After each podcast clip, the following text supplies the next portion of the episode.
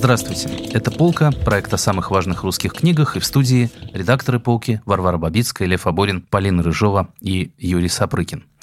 История литературы – это дисциплина, с одной стороны, объективная и общезначимая, но с другой стороны, если посмотреть на нее чуть более пристально, окажется, что она не такая уж безусловная, что существуют альтернативные версии или возможности этой истории. Ну, не в смысле альтернативной истории в духе академика Фоменко, что все тексты Гоголя написал Пушкин, или наоборот, а в смысле того, что эта история при немного другом стечении обстоятельств могла быть совсем другой. Эта история состоит не только из готовых раз и навсегда данных нам изначально всем известных томов, но и из множества книг, которые были утрачены, потеряны, уничтожены автором, уничтожены людьми, которые пришли арестовывать автора, сгинули вместе со сгоревшими библиотеками или с потерянными библиотеками, которые человечество ищет и не может найти уже несколько веков. В общем, история литературы полна горестных потерь, а иногда и неожиданных находок. Вот об этом мы сегодня и хотим поговорить. О судьбе утраченных книг, об историях текстов, которые могли бы дойти до нас и не дошли, и об удивительных случайностях, которые позволили нам все-таки обрести тексты, которые заведомо уже были давно утрачены.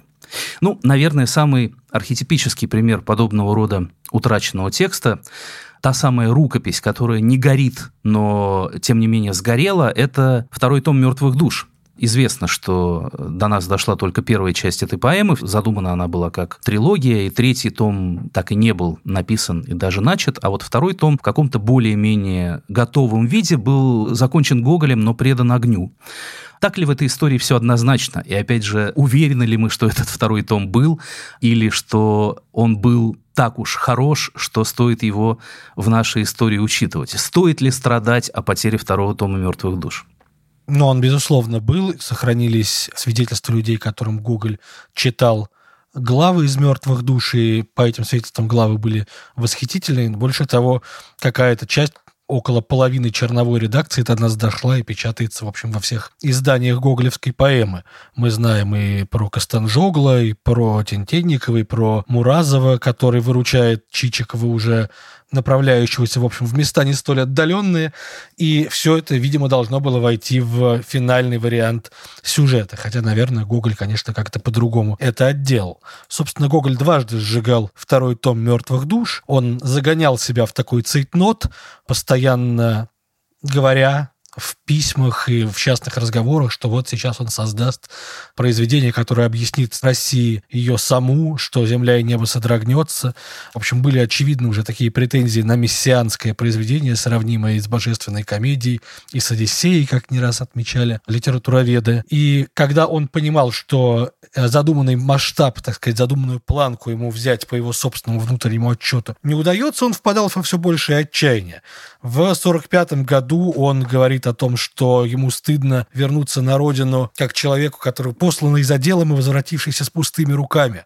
И он, чтобы не привозить абы что, сжигает первый вариант второго тома. Дальше он начинает писать его снова, и за 9 дней до смерти, 24 февраля 1952 года, сжигает практически завершенную редакцию, и по некоторым свидетельствам на утро сам приходит в ужас от сделанного, говорит, что он хотел сжечь только черновики, а случайно кинул в огонь все, и это, конечно, добавляет стресса его ситуации, и он умирает, сломленный окончательно потерей своей рукописи. Существует известная картина Репина под названием «Самосожжение Гоголя», где абсолютно безумное маниакальное лицо Гоголя озарено огнем, пылающей в камине рукописи.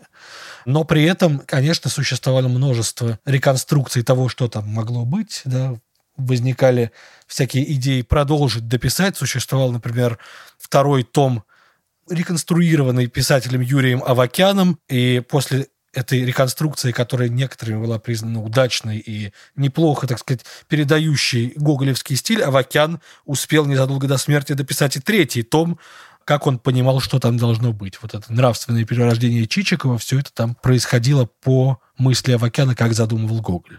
Меня вот еще всегда интересовало, почему писатели именно сжигали рукопись, почему именно печка, почему Шредеров не было их, еще. Порезать мелко или прикопать утопить. рукопись, утопить в конце концов. Печка была у каждого из них, потому что на большем протяжении существования русской литературы. Ну а потом есть в этом какой-то символический жест, это это действительно не, не просто закопать в землю и оставить, не знаю кому, червям или будущим потомкам, а это Мгм. вот какое-то окончательное решение а, вопроса с рукописью, такое аутодафе, адское пламя, которое Да, в сжигает. землю В общем, закапывали, когда хотели сохранить. Например, Пришвин закапывал свои дневники в каких-то металлических емкостях. Ольга Бергольц закапывала свои дневники где-то в Ленинградском сквере под скамейкой. И потом выкапывала, когда приходила пора.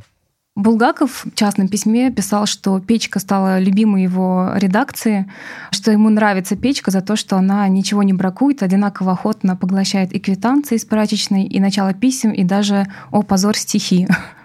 И, как мы знаем, первую редакцию «Мастера и Маргариты» она поглотила тоже. И только по корешкам, вырванных из тетрадки листов, потом ее частично восстановила Мариетта Чудакова. Мне однажды довелось беседовать с э, Евгением Борисовичем Пастернаком, сыном Бориса Леонидовича, и я спросил, а много ли не сохранилось от написанного Пастернаком, и он сказал такую фразу «печка топилась рукописями каждый день».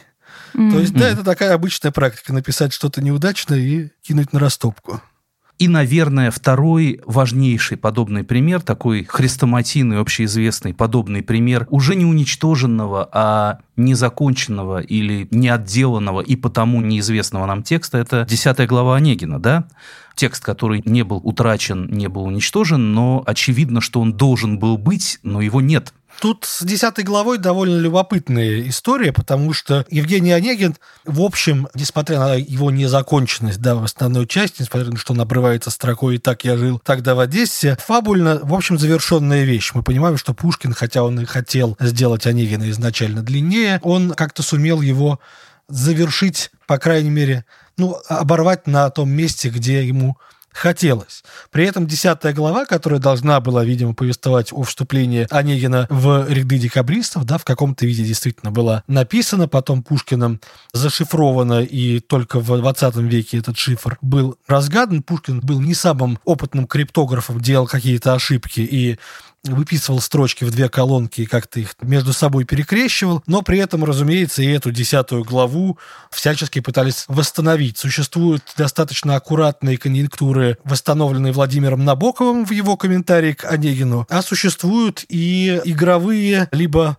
такие, так сказать, альтернативные исторические попытки написать. Если позволите, я прочитаю два варианта. Да, будьте так добры. Первый вариант из э, работы поэта Андрея Чернова, который много лет пытался дописать то, что якобы да, хотел написать Пушкин, показывал эту работу, например, Давиду Самойлову, который ее горячо одобрил.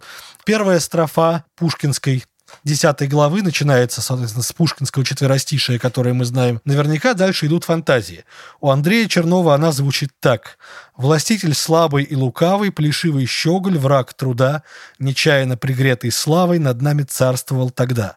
К противочувствию привычен, а разумением ограничен, лозой отеческой крещен и барабаном просвещен, он, как противник изуверства, смягчил старинный произвол и перестройку произвел, ввел эполеты министерства, тьму комитетов учредил, а фран-масонов запретил. Слово «перестройка», которое здесь возникает, оно, в общем, намекает нам на время отделки этой рукописи, да, Чернова. Какие же все-таки смелые люди Юрий Авакян и Андрей Чернов. Но Вот есть еще более завидую- смелые, да. Завидую этой уверенности в собственных силах. Есть еще и совсем пародийная реконструкция Дмитрия Быкова в его книге в соавторстве с Максимом Чертановым под общим изящным псевдонимом Brain Down под названием «Код Онегина».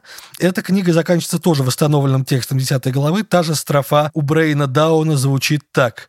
«Властитель слабый и лукавый, плешивый щеголь враг труда, нечаянно пригретый славой над нами царствовал тогда, его отец, как раз убитый сынком и собственную свитой, желал подобен быть Петру и оттого вводил муштру. Он был Петра убогой тенью, и сын, взошедший на престол, две-три реформы произвел и дал дорогу просвещению, чуть вольность нам не подарил, но Австерлиц его смирил. В общем, на самом деле логика вещей примерно одна и та же. Рассказывается про то, чего хотел и чего не сумел Александр Первый. Я не могу не признать, хотелось бы мне этого или нет, что вариант Брейна Дауна гораздо живее. При этом, конечно, когда мы говорим про Пушкина, мы понимаем, что до нас не дошли те его произведения, которые он задумал, но из-за своей гибели не успел дописать. И существует целая литература, например, посвященная роману с условным названием «Русский Пелом», где Пушкин, как и Гоголь, хотел изобразить всю Россию, как пишет Юрий Лотман, от Декабристского союза благоденствия до притонов лесных разбойников. Ну, наверное, неосуществленные замыслы. Это, это, это какая-то дру... далеко заберемся. Это другая история, потому что здесь о многом и многом можно сожалеть. Можно было бы э, сожалеть обо всем, что мог бы еще написать Лермонтов, не погибнет он таким молодым. Ну или о романе Толстого о Петре Первом, который был начат и не был, не был закончен, был брошен в самом начале. Что касается текстов трагически погибших, Тут, конечно, важный, по-моему, факт, что многие из них даже в уничтоженном виде, даже своим отсутствием, даже своим зиянием уже становятся фактом истории. Ну, то есть понятно, что второй том «Мертвых душ», его как бы нет, но с другой стороны он есть. Да, мы понимаем, что он существовал, и притяжение его как от черной дыры, так или иначе оказывает влияние на наше, на наше знание о литературе. И, возможно, многие легенды даже красивее, чем тексты, о которых в них говорится, не дошедшие до нас тексты. Я вспоминаю в связи с этим роман Даниила Андреева «Странники ночи». Совершенно поразительная история, может быть, еще не незаконченная. Вот вы говорите, а почему писатели сжигали, а не прикапывали. Вот Даниил Андреев как раз прикопал этот роман в самом начале войны, где-то на даче у своей родственницы. И после войны выкопал его и обнаружил, что все чернила растеклись, и прочитать ничего уже невозможно, и пришлось писать его заново. То есть это роман, который был утрачен несколько раз.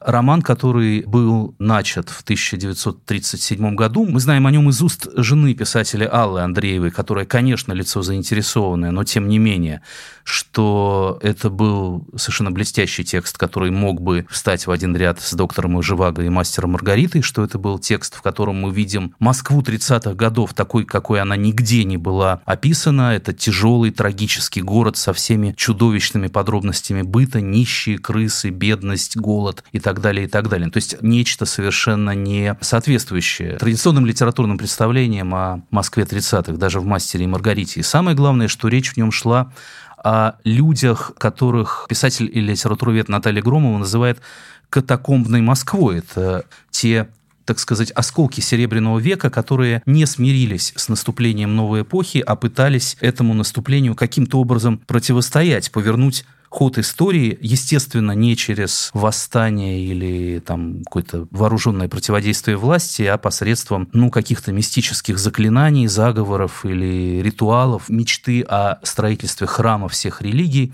Вот подобных вещей, которые должны каким-то образом очистить, или там даже собственной смерти одного из героев, которая должна как бы преобразить мир, очистив его от зла.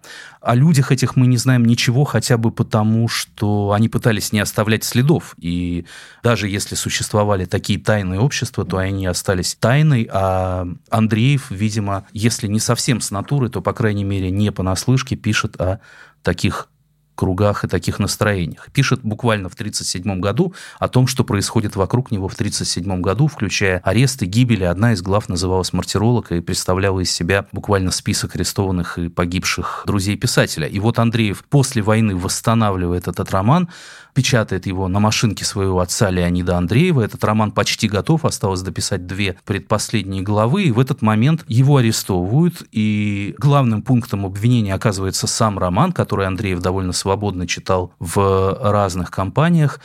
Следователи НКВД, или уже это было МГБ, так или иначе, они моментально идентифицируют, ну, то есть как бы воспринимают эту рукопись, этот текст как, ну, просто буквально показание или свидетельство о том, что происходило на самом деле, вменяют Андрееву контрреволюционный заговор, арестовывают всех людей, кто когда-либо слышал этот роман и переступал порог квартиры Андреева. По делу проходит порядка 50 человек и вывозят из квартиры Андреева несколько мешков рукописей, дневники, письма, письма Леонида Андреева, собственно, текст романа, все это сжигается во внутренней тюрьме Лубянки. Но Почему я говорю, что эта история, возможно, не закончена? Потому что, конечно, относительно архивов КГБ всегда есть надежда, что так же, как в каком-нибудь средневековом монастыре, возможно, хранится или хранился в романе Еми Розы второй том поэтики Аристотеля, также, возможно, на какой-то в дальней полке, в дальнем углу лежит якобы сожженный, но чудом сохранившийся текст э, великого романа «Странники ночи», и когда-то мы его вдруг обретем. История литературы снова окажется переписанной заново, потому что это будет какой-то невероятный текст. Собственно, он не исчез полностью. В э, университете лиц сохранится первая глава, восстановленная женой, и ну вот где-то что-то, где-то что-то есть. Его сюжет приблизительно реконструирован. Но, конечно, текст никто с момента ареста Андреева не видел никогда. Ну, если говорить о том, чего нам жалко из литературы, созданной в 1937-1938 году, то это, например, безусловно, стихи Осипа Мандельштама, которых мы не знаем, которые наверняка были, но и это знание, оно создает, в общем, в, в истории культуры нашей такую лакуну, которую, например, пытались заполнить люди, писавшие апокрифические якобы последние стихи Мандельштама. Но это, к слову, о том, как, в принципе, литература запрещенная, литература, которую автор не сжигает самостоятельно, потому что ею не удовлетворен, а которая оказывается неподцензурной, как она так или иначе доходит до нас. В случае Мандельштама мы точно знаем человека, которому мы этим обязаны. Это его вдова Надежда Яковлевна Мандельштам. И она осталась в литературе совершенно вот подвижницей, и русская литература навсегда перед ней в долгу. При этом надо сказать, что подобные истории спасения текста, который не мог быть опубликован в авторской редакции, а ведь обычно мы считаем каноническим вариантом тот вариант, который вышел и был авторизован значит, автором при его жизни. Но в случае спасенной литературы, спасенных текстов, у нас возникают огромные текстологические проблемы и расхождения. Про Мандельштама, в частности, было известно, что он писал невероятное количество вариантов своих текстов, а тексты эти заучивали наизусть его друзья. Есть замечательная история, как Надежда Яковлевна вручила Эмми Герштейн листочек с черновиком стихотворения Мандельштама, оно было очень сложно написано, там все было перечеркнуто, непонятно. Она дала ей скорее его как такой казус, как сувенир. Тем не менее, когда возникли какие-то разночтения, если не ошибаюсь, найти этот листочек уже оказалось невозможным, потому что Эмма Герштейн отдала его на хранение подруге в ожидании обыска. Подруга пыталась, в свою очередь, отдать его на хранение кузине, и когда это не получилось, спустила его в унитаз. Это был такой жест э, самосохранения, за который невозможно никого осуждать в то время. Тем не менее, вот судьба черновиков или беловиков была непредсказуема. Применительно же к памяти, поскольку многие стихи просто заучивались на память, тоже возникали бесконечные споры и расхождения. И я помню, во время интервью Анатолий Генрихович Наймен с возмущением привел своеобразный анекдот. Дело в том, что у Анны Ахматовой в листках из дневника приведен эпизод, проведено такое бонмо Мандельштама, который все говорил, когда она Ахматова гостила у них с Надеждой Яковлевной, как оторвать Ахматову от МХАТа. И вот Найман говорит, между тем Надежда Яковлевна сама везде пишет, цитирую, приводя, значит, ту же ситуацию, она цитировала это так, как оторвать Ахматову от художественного театра. И вот говорит Анатолий Генрихович, если человек не слышит я вот за что купил, зато продаются. Цитирую Наймана. Если человек не слышит, в чем пуант фразы «как оторвать Ахматову от МХАТа», этому ли человеку мы должны верить в случае текстологических расхождений? Потому что понятно, что версия вдовы, она как бы по умолчанию каноническая, но вот, например, многие больше склонны доверять мандельштамоведам. Ну, вообще, что касается заучивания наизусть, эта практика спасла для нас много текстов, особенно написанных в годы Большого террора, и уж тем более написанных в лагерях, где нельзя было хранить никаких рукописей, это было сопряжено с риском для жизни, и Солженицын заучивает свои стихотворения, Даниил Андреев заучивает э, содержание своих мистических видений, из которых потом возникнет «Роза мира», и многие-многие лагерные воспоминания дошли до нас именно подобным образом. Ну вот, например, рукопись Ольги Адамовой Лясберг, мемуары под названием «Путь», они, собственно, рукописи и не было, а написала эту книгу в своей голове долгие годы. По ее воспоминаниям она начала писать спустя год после ареста, надеясь объяснить своим детям, почему мама с папой стали врагами народа. И каждую ночь она ложилась спать и в голове прокручивала события, которые с ней произошли. Хотела рассказать то, что с ней произошло, то, что произошло с ее сокамерницами. И вот э, так эта книжка лет 20 жила в ее голове. И это, конечно, удивительно ощущать эту жизнь параллельную в себе. Да, совершенно завораживающе, конечно, вот для меня оказывается мысль, что многие вполне канонические тексты дошли для нас либо благодаря счастливой случайности, либо благодаря усилию или даже, ну, там, чудесному стечению обстоятельств, связанному с каким-то одним человеком. Известно, что тому, что сохранился прекрасный роман Бориса Житкова «Виктор Вавич», изданный впервые после многих десятилетий в начале 2000-х годов, мы обязаны Лидии Корнеевне Чуковской, да, которая сохранила у себя, украла у себя единственный экземпляр из уничтоженного тиража. Я вот боюсь сейчас ошибиться в подробностях. Значит, я читал хорошую статью да. поэта Михаила Поздняева об этом.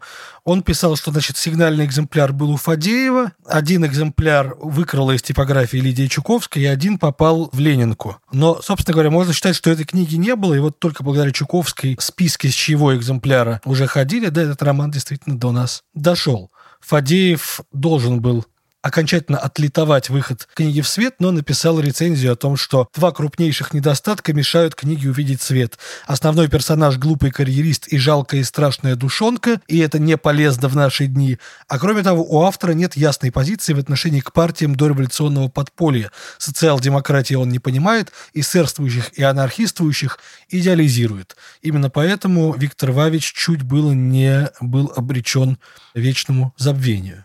И похожая даже, наверное, более трагическая история едва не произошла с романом «Жизнь и судьба», который, ну вот, буквально-таки должен был повторить судьбу «Странников ночи», который был конфискован органами госбезопасности и, скорее всего, так бы и сгинул в архивах и в застенках, если бы не, если бы не, опять же, один человек.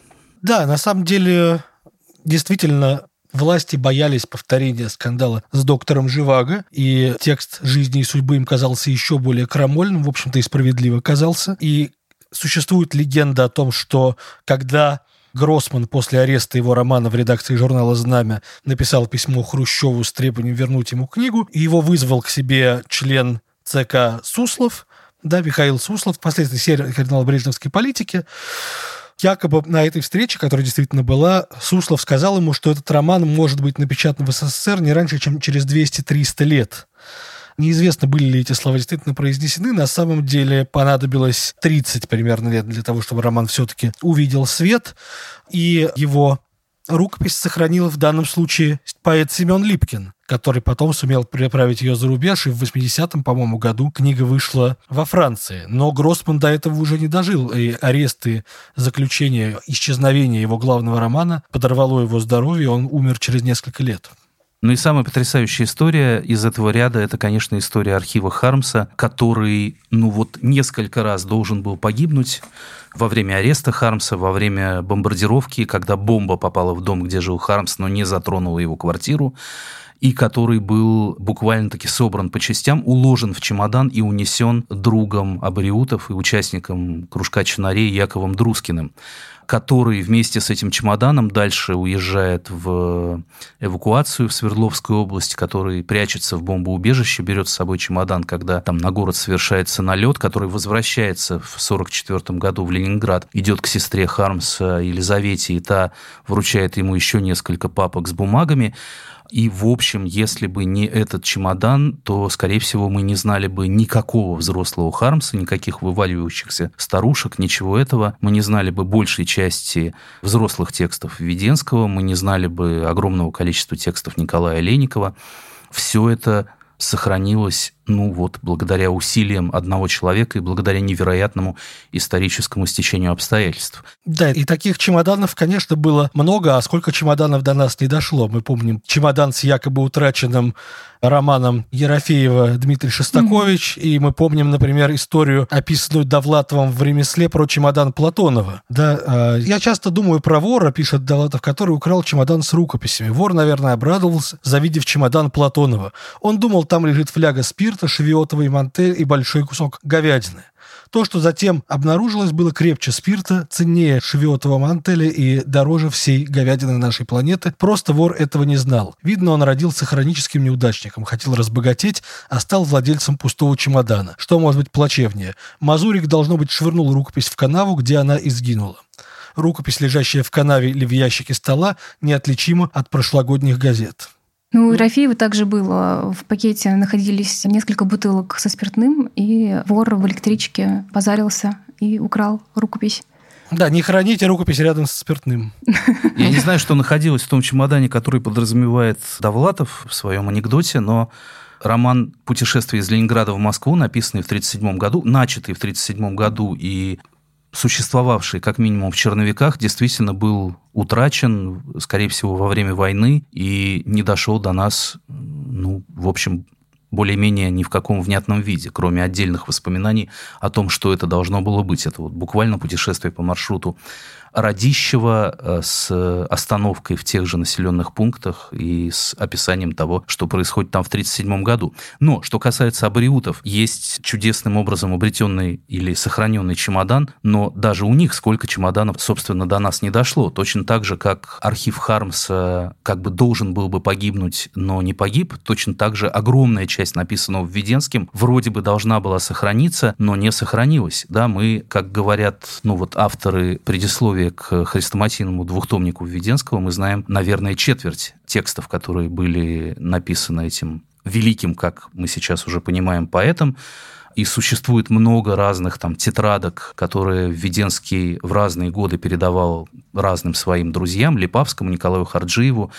Одна из частей этого архива была вывезена даже в Париж художником Павлом Мансуровым. Ну, ничего этого не сохранилось. В парижском архиве Мансурова этих текстов нет. Письма, которые Веденский, например, писал Пастернаку, сохранились, а приложенные к ним стихи не сохранились. Жена Веденского в середине 30-х, когда его арестовывают, сжигает все его бумаги, которые смогла найти роман «Убийцы, вы дураки», первую главу которого Введенский читает в Институте истории искусств, и об этом сохранились воспоминания Каверина, тоже где-то теряется в войну. Пьеса «Моя мама вся в часах» исчезает и пропадает полностью, хотя она была уже переписана для актеров в нескольких экземплярах. Ну, то есть просто над этим давлеет какой-то злой рок, с которым у Введенского вообще сложные отношения, и ты поражаешься тому, что никакого взрослого Хармса могло бы не быть, не менее ты поражаешься тому, что три четверти написанного Введенским, что то, что мы знаем, это всего лишь одна четверть. Что уж говорить об менее известных и так называемых младших абриутах, вроде там Юрия Владимирова, который умер совсем-совсем молодым, в 22 года, и Хармс сделал для его родственников два экземпляра собрания его сочинений, ни один из них не сохранился. Есть роман Довибера Левина «Похождение Феокрита», о котором там есть воспоминания Геннадия Гора, и кроме этих воспоминаний о том, что это был роман про кота по имени Феокрит, и действие его происходило одновременно во сне и наяву, кроме этого мы тоже ничего не знаем. Есть пьеса «Зимняя прогулка», написанная Бахтеревым вместе с Хармсом. В общем, все это просто смыло волнами истории, и мало что, кроме названий или отдельных строчек, нам сейчас известно. По поводу злого рока. Я когда писала статью про Белую гвардию, удивлялась, насколько драматичная история у рукописи Белой гвардии, и насколько Булгакову в этом смысле не повезло. Повезло, конечно, что она вообще сохранилась, но в целом я понимаю, почему предпочитал сжигать рукописи, чтобы, если что, не дописали, не наделали ошибок в них. Когда, собственно, в 27 году вышли первые 11 глав романа в журнале «Россия», после чего журнал закрылся, и Булгаков не смог допечатать окончание романа, журнальную его версию, Потом этот роман вывезли а, за границу и напечатали там без окончания. Параллельно в другом городе, в Риге, вышел роман, переписанный первой частью и дописанный кем-то другим последней частью, после чего Булгакову удалось все таки переписать концовку и опубликовать это в, в Париже отдельным томом, после чего только в 60-е годы этот роман опубликовали в СССР. При этом там, а, как утверждают литературоведы, было сделано гигантское количество ошибок, даже по сравнению с парижским томом. И, казалось бы, вроде бы конец истории. Ну, то есть есть там парижская версия, плюс обычно публикуется журнальное окончание романа, но там в 90-е годы возникло какое-то новое окончание романа, якобы обнаружили машинописную рукопись, на которой, значит, на обратной стороне были вырезки из новостей, а на другой стороне рукопись э, Булгакова, но э, доказательств этому убедительных пока нет. Ну, если говорить про вот про там издатские истории, про истории, когда рукопись попадала э, за границу, это, с одной стороны, позволяло донести ее до читателя в том или ином виде, иногда, может быть, и спасти, но это, как правило, были истории довольно драматические, текстологические, потому что эта рукопись, спасенная как бы из-за железного занавеса, она воспринималась уже как общественное достояние, что ли, почти. И э, Издавались они часто вопреки мнению автора, тем более, что осведомиться о воле автора в частностях и в общем э, было просто часто невозможно. И характерный этому пример, например, э, колымские рассказы Шаламова, которые попали на Запад и были там напечатаны, и были там не поняты, как их не поняли многие первые их читатели. Они воспринимались как документальное свидетельство, значит, ужасов, ГУЛАГа.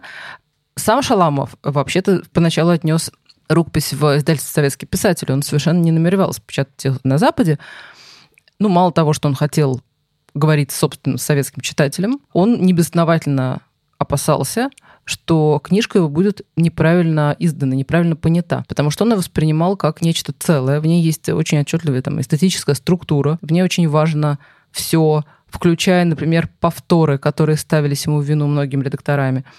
И первый его издатель, берлинский Роман Гуль, в очень искалеченном виде напечатал рассказ Шаламова. То есть, например, он их подверг литературной редактуре, что нам в случае Шаламова сегодня представляется вполне нелепым.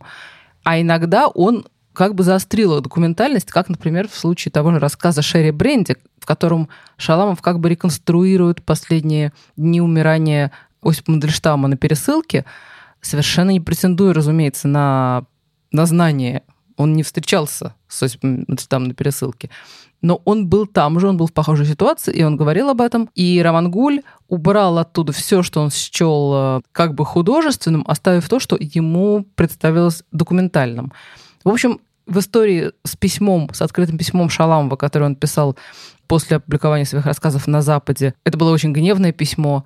И эта история, которую можно толковать по-разному, и как попытка как-то легитимизировать в советской литературе, и как страх, и как одна исследовательница высказала остроумную версию, что гневно осудив публикацию колымских рассказов на Западе, Шаламов тем самым нашел способ в советской печати упомянуть об их существовании и даже об их тематике, поскольку в этот топоним сам за себя говорил, предоставляет читателю искать в самоздате например, э, эти тексты. Но это такая остроумная версия, не знаю, насколько она вероятна, но то обстоятельство, что, возможно, Шаламов предпочел бы отсутствие публикации искаженной публикации, мне кажется, это довод, этот мотив был у него довольно веским. Автор просто автор дрожит своим Это, текстом. конечно, да. С другой стороны, все-таки, да, циркуляция в самоиздате или там издате, да, но это лучше, чем ничего. Она спасала действительно многие тексты, хотя, разумеется, возникали апокрифы, приписывались тексты, никогда не писавшиеся авторами. Им, да, существовали самые разные разночтения,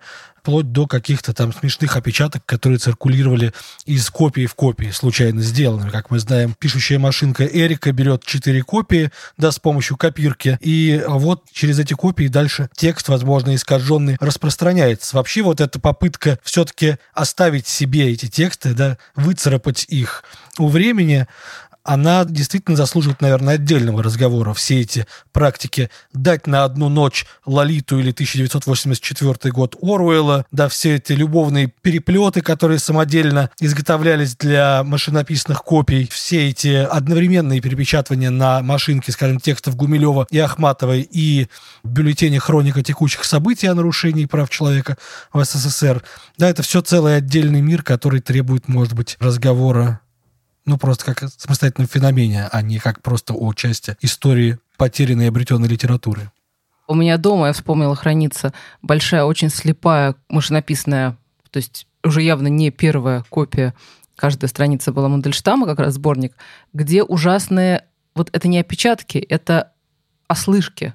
Там уже, как мы теперь знаем по книгам, проведены неверные версии, и они так очень скрупулезно выправлены рукой угу. моего деда который, видимо, знал откуда-то более верный Да, вариант. наверняка это сличалось и обсуждалось. Да, безусловно, эта практика распространения не всегда легального, не всегда точного переписывания или публикации сохранила огромное количество текстов, точно так же, как, э, не знаю, античные трагедии или философские трактаты сохранились до наших дней, потому что их в какой-то момент решили переписать э, средневековые монахи. Причем они с арабского переводили иногда их обратно, да, или э, некоторые тексты нам известны да. по их переводом с арабского, которые были сделаны уже тамошними книжниками с утраченных оригиналов.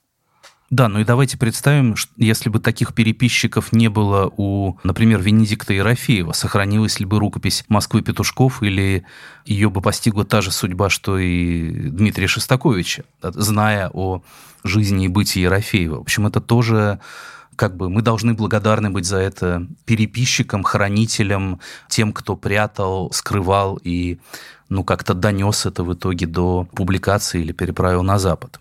Ну, точно так же, как, не знаю, вот уж, казалось бы, мастер Маргарита, совсем безусловная вещь. Ну вот невозможно представить, что ее бы не было. Это все равно как, не знаю, представить, что нет Кремля или не знаю, Деда Мороза, или Деда Мороза, правда, нет. Но это же тоже стечение обстоятельств и тоже усилия Елены Булгаковой.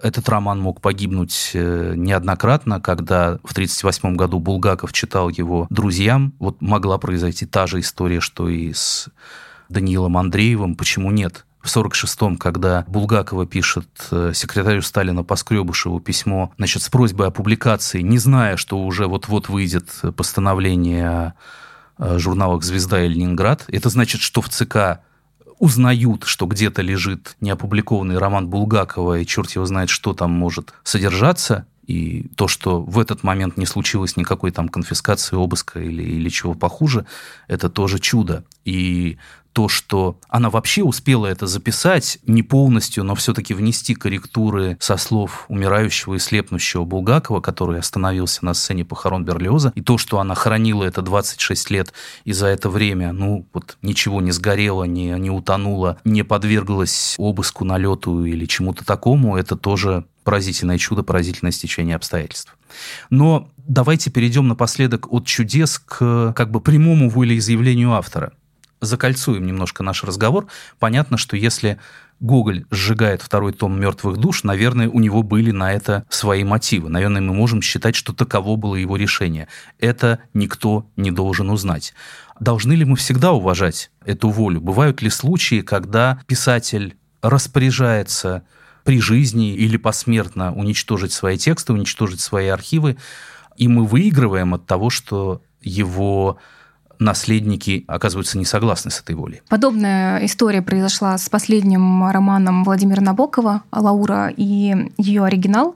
Набоков писал этот роман последние годы перед смертью и в завещании своем указал, что он э, желает, чтобы этот роман был уничтожен. И как бы зная перфекционизм Набокова, мы понимаем, зачем он это попросил, потому что, вероятно, он не только его не дописал, но его как бы не докрутил, не смог сделать таким, каким он его задумывал. И наверняка Набоку было бы очень неприятно представлять роман в таком несовершенном виде. Жена Набокова Вера не смогла выполнить эту просьбу. Она распорядилась так, чтобы судьбу романа решил а, сын их, Дмитрий Набоков. И Дмитрий тоже очень долго не мог определиться, а, уничтожить рукопись или нет.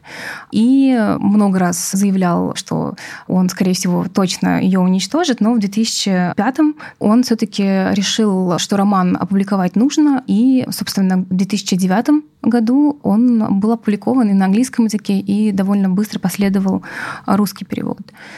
Вот, и э, до сих пор это такой риторический вопрос, а насколько это следовало Но ведь делать. там нет на самом деле романа, да? Что это такое? Это наброски к роману, это карточки, карточки на которых да. Набоков записывал отдельные фрагменты, которые вначале еще представляют связанное повествование, а ближе к концу, который довольно скоро наступает, там не очень большая рукопись, да, они распадаются на совсем отдельные заметки, намеки на то, что будет дальше. Да, это, в общем, просто как бы то, что называется незавершенная рукопись.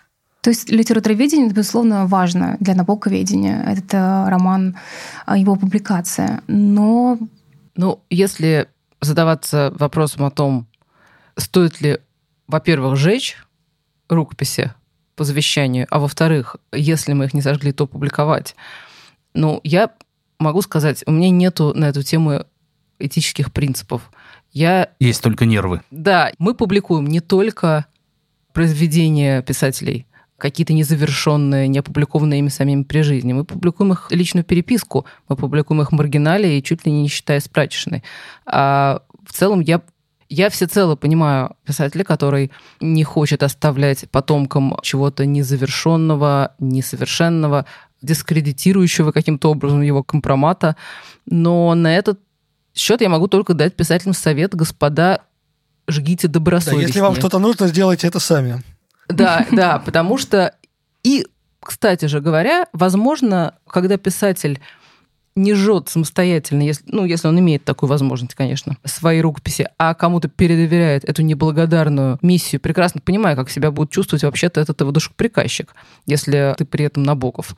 Вот удружил э, своим наследником, представьте себе. Так вот, если писатель не делает этого сам, а оставляет кому-то такую последнюю волю свою, в этом можно усмотреть определенное кокетство или желание отдать что-то, в чем сам он не уверен, другим на суд. Ну, и в этом... Рукописная русская рулетка, на самом Возможно. деле. Может, и сожгут ведь. Я хотела в заключение прочитать выразительное, по-моему, исключительно завещание Кавки. Да, как мы знаем, он завещал своему другу Максу Броду сжечь все его рукописи, и текст он оставил такой. «Дорогой Макс, моя последняя просьба.